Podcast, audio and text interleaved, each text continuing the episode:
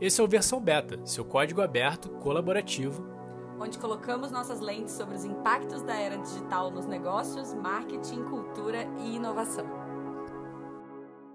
Nessa edição do Versão Beta, a gente convidou a Denise Saito, C E O e diretora criativa da Freela School, um hub de conteúdo e de experiências de aprendizagem para profissionais freelancers, que oferece cursos, mentorias, conteúdo e também conta com uma comunidade digital para troca de informações entre freelancers de diversos segmentos profissionais, além de conectar esses freelancers com empresas. Seja bem-vinda, Denise. Demais ter você aqui com a gente. Obrigada, gente. Obrigada, Bianca, Natão. Prazer demais estar aqui com vocês. Demais. E, Denise, para começar, a gente está super curioso para ouvir a sua história. O que, que te motivou a lançar, a criar esse projeto do Freela School? Então, conta para a gente como é que você chegou até esse momento, como é que surgiu essa ideia da Freela School? Bom, eu sou designer de formação e eu sempre trabalhei em agências ou, enfim, lugares criativos, mas fazendo muitas coisas ao mesmo tempo. Sou uma pessoa muito múltipla e nexialista, então eu acabava ficando muito cansada dos trabalhos depois de um tempo, porque eu sentia que era muita, muita repetição, assim. Então eu ficava um ano no máximo nos empregos, depois queria mudar, e eu, eu acreditava que sendo autônoma eu ia conseguir ter mais liberdade e conseguir fazer coisas diferentes com mais frequência. Então, isso meio que sempre foi uma vontade minha, mas eu acho que na época, quando eu me formei em dois mil e treze, era uma coisa muito difícil de saber como funcionava.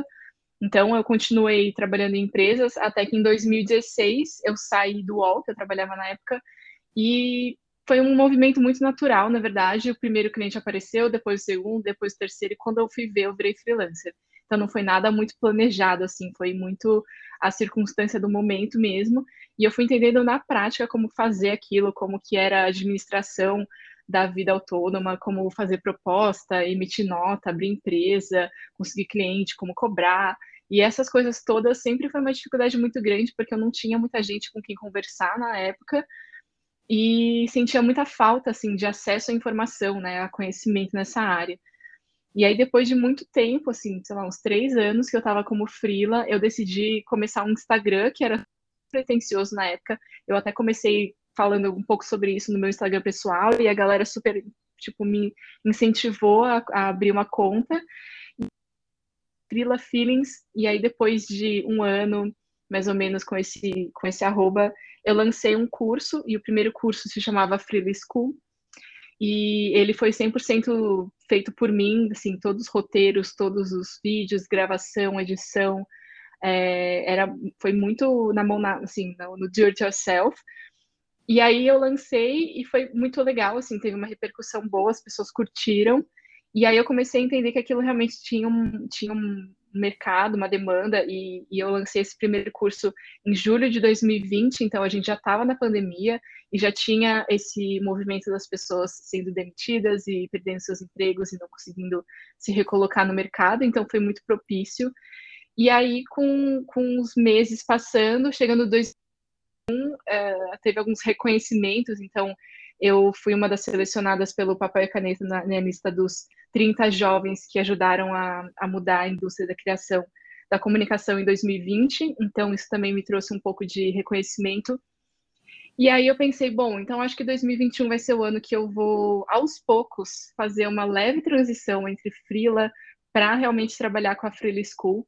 Só que a vida é quem decide como as coisas vão acontecer, e ela me empurrou ladeira abaixo, eu saí rolando, caí de cabeça nessa. E hoje eu tô cem por cento Freela School, eu ainda faço alguns freelas, assim, coisas muito pontuais, principalmente sprints, que são é, processos mais rápidos, né? Mas eu praticamente só vivo da Freela School hoje em dia, fazendo cursos, mentoria e serviços para empresas dentro desse lugar de produção de conteúdo e experiências de aprendizagem. Ai, que incrível, Denise. E eu não tenho dúvidas, assim, que você já deve ter ajudado muita gente, porque essa atitude de se tornar freela, né, de ser um trabalhador autônomo, acaba dando um frio na barriga, né? Então, eu percebo muito, assim, de pessoas que eu conheço há cinco anos atrás, seis anos atrás, quando eu escutava a palavra freela, eu falava assim, cara, como é que você tem coragem de fato, para se dedicar para uma vida dessa. E hoje em dia, né, até pelo um termo que está sendo super falado, que é o gig economy, né, isso está mais na cabeça das pessoas, né, está mais nas conversas das empresas, e até as empresas estão se preparando também para trabalhar com pessoas sem esse vínculo empregatício. Mas para quem está ouvindo a gente, Denise, eu acho que todo mundo gostaria de saber qual dica que você daria para quem, assim, está vivendo um momento de mudança de carreira, que quer começar, né, a entrar nesse universo de freelancer, mas não sabe nem por onde começar, assim. Qual que é a primeira dica que você daria para começar é, nesse modelo de trabalho sem vínculo e com mais autonomia?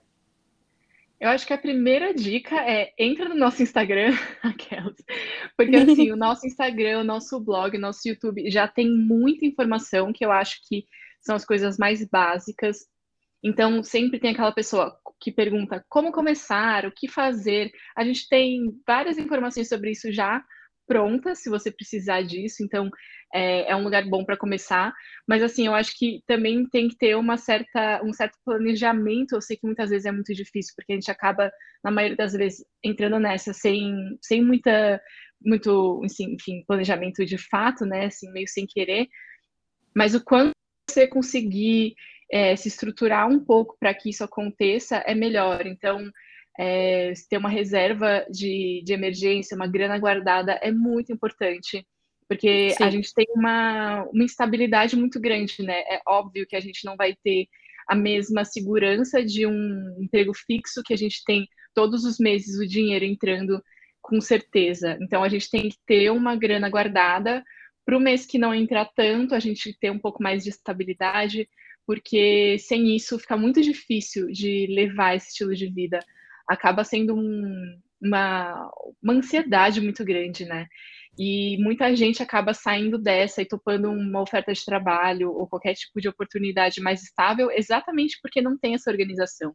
Então, se você realmente quer seguir esse estilo de vida, se é uma, um objetivo seu, é muito importante ter organização financeira, e é por isso que a Freela School foca tanto nesse tema. A gente tem muito conteúdo sobre finanças pessoais, sobre como se organizar sendo uma empresa, porque a, bom, a informação básica disso tudo é que quando você é freelancer, você é chefe e funcionário ao mesmo tempo.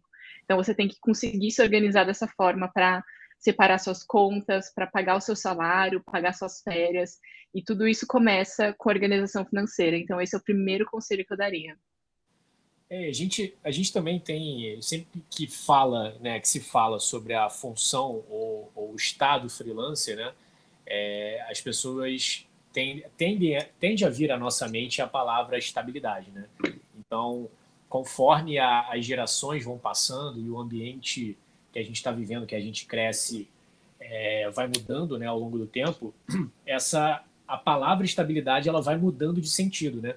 Então, eu tenho trinta anos agora e acredito que a, a, a relação estabilidade para mim, do que em relação ao meu pai, que tem é, setenta e cinco, é, tem é, conotações completamente diferentes, né? Afinal, a gente é, cresceu e se desenvolveu profissionalmente em ambientes muito, muito discrepantes, né? É, falando tanto de Brasil quanto nível mundo. Mas quando a gente está falando de um trabalho é, fixo também, e você que veio da indústria criativa, então a gente consegue colocar estúdio de design, agência de comunicação, publicidade, etcétera, a tua estabilidade ela também fica na mão é, de um e-mail ou de um, de um telefonema do R H, né? Então a gente também tem esse, esse outro ponto. É, e as pessoas sempre pensam É, em relação a quando, quando eu vou fazer um movimento, um movimento para o freela, como é que eu vou me organizar é, financeiramente também, né, como você trouxe, é, para que eu não consiga, para que eu consiga me manter é, nesse tempo que eu estou aqui fazendo trabalhos, tendo que prospectar, tendo que fazer o financeiro, tendo que fazer a entrega propriamente dita. Então, é um serviço que eu vejo muito interessante, é, um impacto positivo que eu vejo muito, muito interessante da Freela School, é justamente essa educação também é, financeira, né, para os profissionais, é, do ponto que a gente enxerga que nós não somos a nossa função fim, né? Nós somos gestores da nossa própria vida. Então, o que, que mudou para você, Denise, depois que você começou a, a, a mergulhar de cabeça, como você fez essa analogia da ladeira abaixo, né? É, essa hora do salto para empreender? Qual foi a diferença prática, assim, que você começou a, a se observar não mais como uma criativa, mas como uma gestora da, do C P F Denise, né? O que, que, o que, que você acha de que você pode dar de lição como a importância das pessoas gerirem a própria vida tal qual um C N P J? É, eu acho que eu tive dois momentos assim de transição. Então eu tive o momento, digamos, entre aspas, C L T, porque eu não era C L T, eu era P J, mas enfim, esse momento de um emprego fixo para freela e do momento freela para empreendedora. O primeiro momento de um emprego fixo para freela, eu acho que teve muito isso que você falou, de entender a, a, o conceito de estabilidade, né? O que, que quer dizer estabilidade, também o que, que quer dizer sucesso.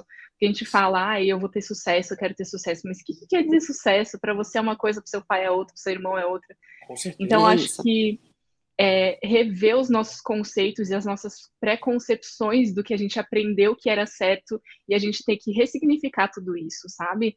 É, o que, o que para a gente antes, estabilidade era uma carteira assinada, há pouco tempo virou simplesmente ter um contrato de P J, que também não é uma estabilidade, mas é uma estabilidade.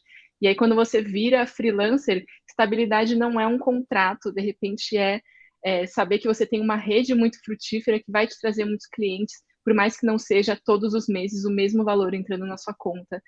Então, eu acho que esse momento de transição é, tem muito isso de rever tudo que a gente acreditava como uma verdade e ver que a gente não sabia de nada e, e aprender tudo de novo, assim.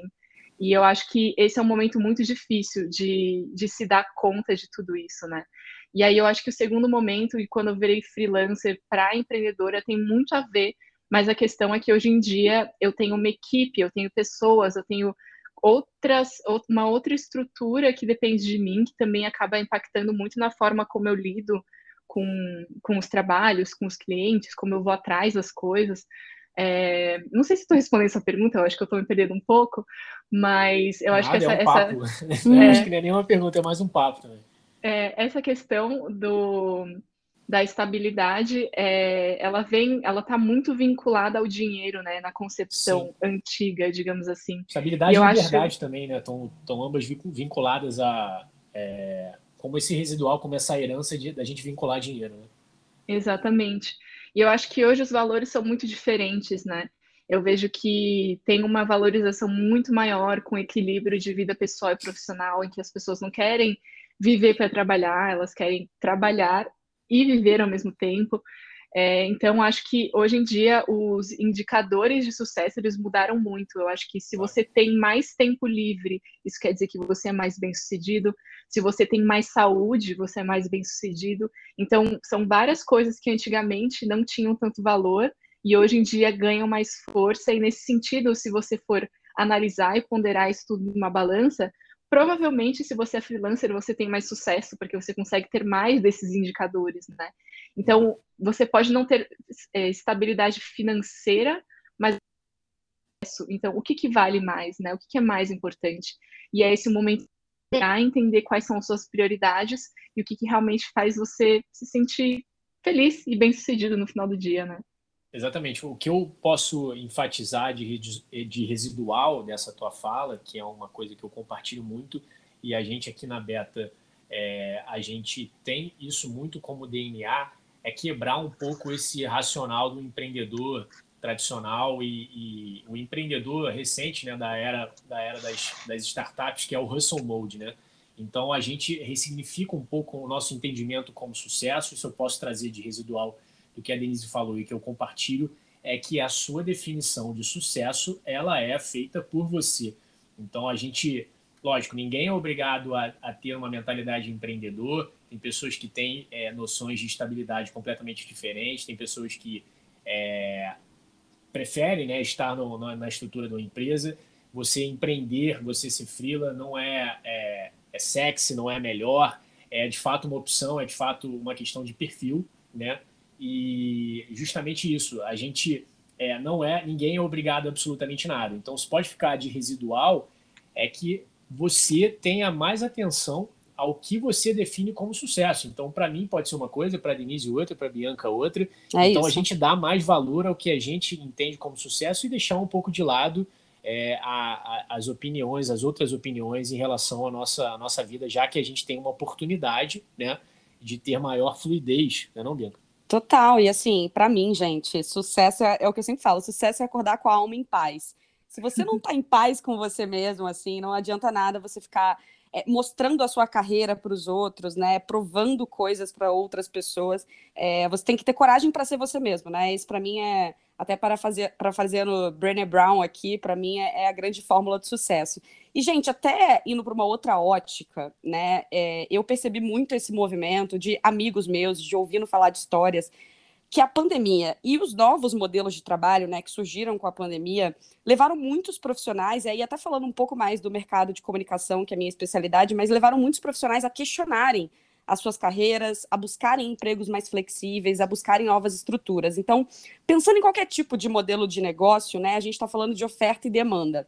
E aí a minha dúvida, Denise, com certeza você tem esse feeling, né, até por ter essa frente B dois B, será que as empresas, elas estão preparadas para isso? Porque quando a gente fala de empresas, tem toda uma cultura, tem um momento de onboarding, tem o primeiro mês do funcionário na empresa, para depois ele entender o flow. Então, será que elas estão preparadas, de fato, é, para receber esses freelancers por um tempo temporário e que, de certa forma, né, eles consigam é, mostrar a cultura, mostrar o jeito que trabalha e, de um outro lado, o freelancer também conseguir aprender com aquela empresa. Qual que é a sua opinião em relação a isso? Acho que a maioria das empresas não está muito bem preparada para isso. E eu acho que é muito uma questão cultural de como é que a gente aprendeu a operar, né? Então, a gente está acostumado a receber as pessoas e elas ficarem lá por um tempão e elas vão pegando a manha da empresa com o tempo. Com o freelancer não tem esse tempo, né? Ele vai ficar ali durante, sei lá, um mês, no máximo dois, três meses, sei lá.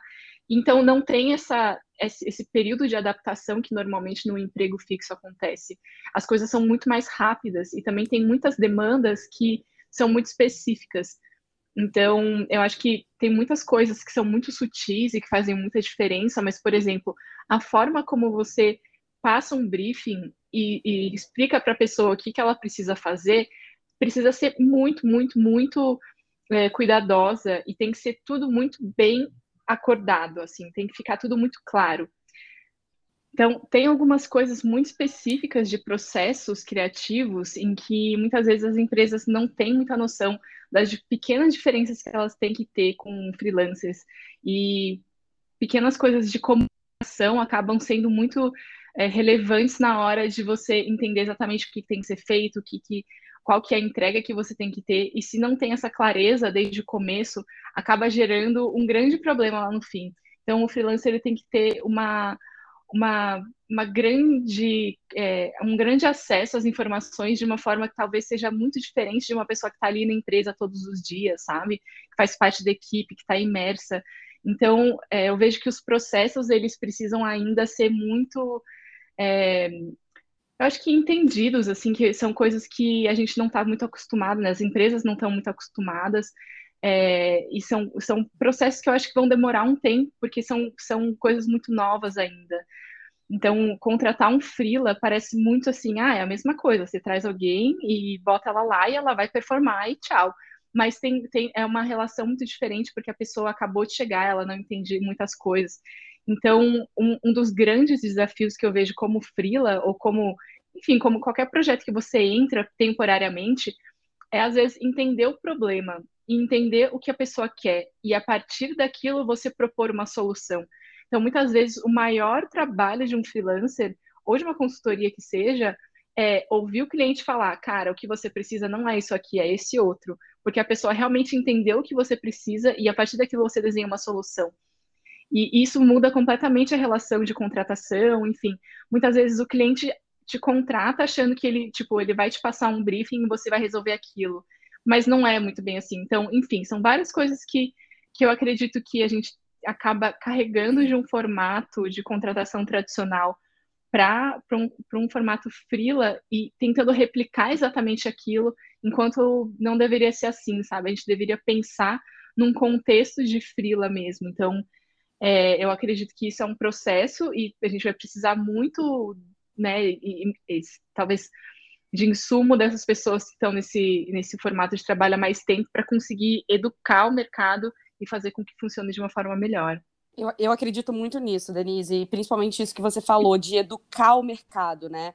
Porque eu já vi muitas situações, até quando eu estava do outro lado, lado de empresa, e tinha que contratar freela para o meu time, às vezes o freela que eu contratava, ele não tinha direito a um e-mail da empresa. Só que eu precisava ele, dele, né, muito a fundo do projeto. Ou ele não tinha acesso ao Slack porque ele era freelancer. Só que como que eu crio um processo ágil onde eu contrato uma pessoa, né, dentro de um contrato temporário, se eu não coloco ela dentro da minha cultura, se tem todas essas limitações? Então, eu acredito muito que as, as empresas precisam passar por esse olhar de agilidade dos processos, de serem educadas, né, em relação a isso, para a gente conseguir, de fato, usar o melhor do freelancer, né? Porque senão a gente acaba usando ele como um fornecedor de forma limitada, né? Eu não uso ele como que completamente. E até um outro ponto que eu queria puxar aqui é, é em relação a essa visão solitária que o freelancer tem, né? Porque acaba que, quando, até quando ele entra numa empresa, ele se sente um pouco menos solitário, mas quando ele está fazendo um freelancer que ele não entra muito na cultura da empresa, né? Que ele tem que entregar um trabalho onde ele não vai participar de muitas reuniões, que ele, de fato, vai entregar um trabalho é, mais pronto ali, onde ele não entra muito na lógica ali processual da empresa, ele se sente um pouco sozinho, né? Você percebe muito isso no mundo dos freelancers, assim, até mesmo é, em relação à mentoria, né? Como que você vai ser gestor de você mesmo, sendo que você não tem todo esse olhar criativo de um time, de liderar um time? Você percebe muito isso até das pessoas que estão dentro da Freela School, esse tipo de sentimento? É, eu acho que a solidão é, um, é uma constante, assim, todo mundo se sente um pouco sozinho. Eu acho que muito por não ter a troca na criação, né, no processo do trabalho. Então, muitas vezes, sei lá, num trabalho você vira para o lado e fala para o seu colega, olha isso aqui, o que você acha? Ou, às vezes, mesmo uma conversa que não tem nada a ver com o trabalho pode trazer alguma ideia, ou, enfim, te ajudar no seu processo. Então, sendo freela, isso acaba se perdendo muito, né? É um trabalho muito mais solitário, porque você não tem essa troca. E eu acho que isso, muita gente sente falta, e claro que depende muito do perfil da pessoa, tem gente que sente mais, tem gente que sente menos, mas eu acho que é uma constante. E isso é algo que a Freela School tenta resgatar um pouco, porque a gente cria uma comunidade de pessoas, a gente conecta freelancers entre si, então tem as pessoas que fazem parte da nossa comunidade que é fechada, que já são todas as pessoas que já passaram pelos nossos cursos ou pela nossa mentoria, e a gente tenta, de alguma forma, reunir elas para trocar, para se ajudar, para, enfim, para elas perguntarem, a gente responde. Às vezes num, é num tom muito tipo assim, eu não tenho a resposta verdadeira absoluta, mas só de te ouvir, só de você poder compartilhar e perguntar para alguém já faz muita diferença, porque isso é realmente algo que, que acaba não acontecendo, né? Assim, é, por mais que você seja freela e tenha um ou outro amigo freela, raras vezes você vai parar o seu dia, o que você está fazendo para puxar a pessoa para conversar. Então, acaba tendo muito essa, essa, essa carência, né, de trocas, que eu acho que é um dos pontos negativos de ser autônomo. Eu estava lendo um post um dia desse no Instagram do Futuro das Coisas, que provocava a questão do... Uma, uma pergunta que, que todo ano ela vem à tona algumas vezes, né? Se o seu trabalho desaparecesse, o que ficaria para você? Então, tem alguns ato- autores, e de, dentre eles eu destaco muito o trabalho do professor Thomas Malone, né, que tem um livro que para mim é, um, é um, uma obra é, de fato assustadora, né, de dois mil e quatro, que é o The Future of Work, que ele já previa, né, alguns, é, fazendo um disclaimer aqui, o Thomas Malone é, é professor e futurista, ele já fazia algumas é, previsões, né, e antecipações de, algum, de alguns movimentos que a gente está vivendo agora, né, dezessete anos depois. E, bom, essa provocação ela mostra o quanto o trabalho ela faz parte da nossa vida, mas não é literalmente a nossa vida, né? Nós não somos a nossa função, o nosso crachá. E isso é muito da, do, do ponto que a, que a nossa conversa aqui está tomando, né, Denise? É, é o direcionamento que a gente está tomando. Eu acredito que a pandemia ela acelerou mais esse processo de descoberta e as pessoas elas descobriram alguns hobbies, é, e com isso descobriram que são muito além do seu profissional ou do seu cargo, né? É, muitas pessoas também, através do hobby, conseguiram dar uma pivotada na, na, nas suas carreiras e ou abriram um negócio, ou começaram a colaborar com empresas que tivessem, é, precisassem daquela função, né? É, e se re, redescobriram, né? Aproveitaram o momento e se redescobriram em uma nova abordagem. É, como é que a Freela School, Denise, se posiciona em relação a essa constante reinvenção da relação que a gente tem com o trabalho E como é que você acha que os freelas, inclusive você, podem ensinar para quem está do outro lado, né? Como é que a gente pode se observar é, e aderir a essa reinvenção, né? É, aceitar um pouco que a gente não controla a nossa carreira, a nossa, a nossa movimentação, ela não é linear. É, o que, que você pode dar de, de dica para quem, enfim, para quem está do outro lado, está em outro momento e que ainda está acreditando que a gente é muito refém do nosso, do nosso crachá? Eu acho que isso que você trouxe da pandemia, em que as pessoas viraram padeiras, foram fazer coisas, madeira, sei lá, marcenaria, foram fazer outras coisas, tem muito a ver com um processo que a gente acaba deixando muito de lado, que é o de autodescoberta, né, assim, do autoconhecimento, que é exatamente ir além do nosso trabalho, do nosso crachá, isso que você falou. Porque eu acredito muito que o trabalho, ele, ele tem um, um rótulo, né, mas ele deveria estar muito vinculado com a nossa habilidade de ser humano, e não só a nossa habilidade técnica de executar uma função. Então, quando a gente fala de, ah, eu aprendi a fazer pão, aprendi a tocar um instrumento, aprendi a falar um idioma, seja o que for, a gente está indo muito mais no lugar das nossas soft skills, que são as nossas habilidades, é, não sei qual que é o, a tradução literal para isso, mas são aquelas habilidades que não necessariamente estão tão vinculadas com o trabalho em si, que uhum. pode ser a forma como a gente lida com as pessoas, com as situações, as nossas, nossos talentos, né? E eu vejo que quanto mais você desenvolve isso, mais você chega perto do o seu talento nato, que é uma coisa que só você tem, e uma coisa que você deveria usar para o bem e para aplicar no seu trabalho. Então, eu, por exemplo, sou designer, mas assim, eu sempre trabalhei muito com produção, com coisas que têm a ver com colocar a mão na massa e desenvolver, ou então compartilhar conhecimento, sempre foi algo que eu fiz muito. Por mais que eu não seja, eu sou uma pessoa introspectiva, eu consigo me comunicar bem. Então, como que eu uso isso a favor do que eu faço no meu trabalho para conseguir causar um impacto positivo? Então, tem muito mais a ver com essas habilidades do que como eu faço um layout no Photoshop, sabe? Uhum, e eu acho que a, a pandemia trouxe um pouco desse lugar, dessas soft skills, dessas outras habilidades que você não pratica no dia a dia do seu trabalho. E aí tá o ouro, porque quando você entende que quando você vai atrás de, dessas habilidades, você chega muito mais perto do que você tem de único. E eu, dando, eu, eu mesma como exemplo, eu acho que, eu não sei se eu consigo parar, se colocar numa sentença agora, mas eu tenho uma habilidade muito grande de organizar coisas que não são muito organizáveis, passar isso de uma forma muito clara para as pessoas. Essa é uma habilidade que eu tenho e que só eu consigo fazer do jeito que eu consigo fazer. E se eu consigo entender que eu tenho essa habilidade que só eu tenho, eu vou usar isso para potencializar mil vezes e impactar muitas pessoas, que é exatamente o que eu faço na Freela School. E eu nunca, vou, nunca ia descobrir essa minha, minha habilidade se eu ficasse pensando só nas habilidades técnicas do Photoshop, do Illustrator, do InDesign. Então, acho que essa coisa da pandemia acabou ajudando com que a gente fosse um pouco para esse lado e percebesse que existe um mundo muito vasto, além do nosso crachá, além do que a gente faz todos os dias na, no nosso trabalho, e é aí onde está realmente o segredo da felicidade, o segredo do sucesso, porque se a gente consegue encontrar isso que a gente faz de único, que só a gente faz, e muito bem, aí você usa isso para o seu trabalho, você usa isso para fazer alguma coisa que só você conseguiria fazer, e aí sim você consegue ser bem-sucedido, e enfim, fazer coisas que façam sentido para você. Não, perfeito o que você falou, Denise. Assim, tem até uma frase que eu gosto muito que fala, não do futuro, né? Mas acredito muito que é sobre o presente, né? Que o presente, ele não é só sobre tasks, e sim sobre skills, né? E aí, traduzindo isso, não é só sobre tarefas, de fato, que são as hard skills, porque isso vai ser facilmente substituído por computadores, né? No futuro próximo, mas sim sobre as habilidades que a gente vai ganhando conforme cada job que a gente pega, cada troca que a gente tem, né? É a cultura da aprendizagem contínua que faz a gente ser diferente e a gente encontrar a nossa autenticidade, né? Isso que você falou é bem bacana, porque, assim, não se ensina em nenhum lugar a ser autêntico. Você tem que descobrir o que, que tem de diferente no que eu entrego, né? E aí, em cima disso, você até construir a sua marca pessoal em cima do projeto que você quer entregar como freelancer, por exemplo. Então, eu acho que isso também é bem bacana, porque, de fato, você consegue trazer um pouco de identidade para um portfólio, trazer um pouco de identidade até para o pitch que você vai ter com o cliente ou alguma empresa que você vai prestar um serviço temporário.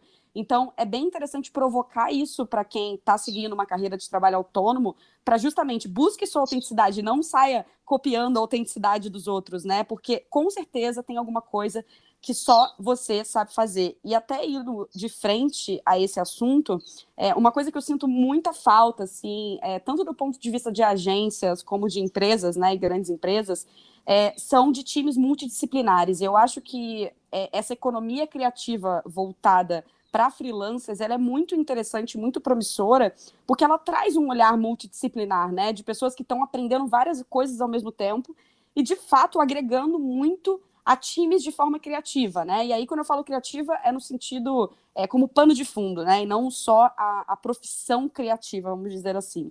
Mas, de fato, as empresas, mais uma vez, elas não estão preparadas para isso, né? Esse olhar multidisciplinar, eu acredito que ainda precisa muito de olhar de educação. E quando eu falo multidisciplinar, eu estou até entrando no âmbito aqui de trazer um olhar de diversidade, um olhar de inclusão, que é cada vez mais necessário, não só na teoria, como a gente vê muitas empresas fazendo, mas também na prática. E aí, minha pergunta para você, Denise, é a seguinte: a Freela School, né, dentro desse pilar de curadoria de freelancers, tem algum plano em relação a isso? A trazer times multidisciplinares, personalizados para cada projeto, trazer um olhar de diversidade e inclusão para as empresas? Vocês têm algum plano em relação a isso? Olha, plano está, assim, estruturado mesmo, a gente não tem, mas todos os recrutamentos e curadorias que a gente faz, a gente sempre dá prioridade para mulheres, pessoas não brancas e minorias sociais. Claro que nem sempre a gente consegue recrutar só pessoas nesses perfis, mas a gente sempre tenta dar prioridade para essas pessoas, para levar elas em lugares que elas não, não conseguiriam acessar normalmente. E normalmente a gente faz a, as curadorias com base na nos nossos seguidores do Instagram, então a gente divulga a, a vaga, ou, ou, enfim, o processo na nossa rede, e as pessoas se inscrevem a partir dali, e sempre vem, assim, um, pessoas que eu, na minha bolha, nunca alcançaria, sabe? Então, uhum. tem uma, uma potência de chegar muito longe, muito além de, de pessoas que eu já conheço, que estão dentro do meu ciclo social. E claro que ainda é pouco, eu acho, que a gente tem catorze mil seguidores, assim, não é, né, né, não é o universo inteiro. Ainda tem muita gente que eu gostaria de alcançar, que eu sei que tem muita gente talentosa por aí, em algum lugar, é, mas a gente sempre conhece muita gente incrível, assim, nos nossos processos. Então, é, sempre tem pessoas que eu não consigo contratar ou não consigo plugar de, de, de, no recrutamento em si, mas que eu deixo ali de alguma forma ativado, porque são pessoas muito interessantes que aparecem no meio do caminho.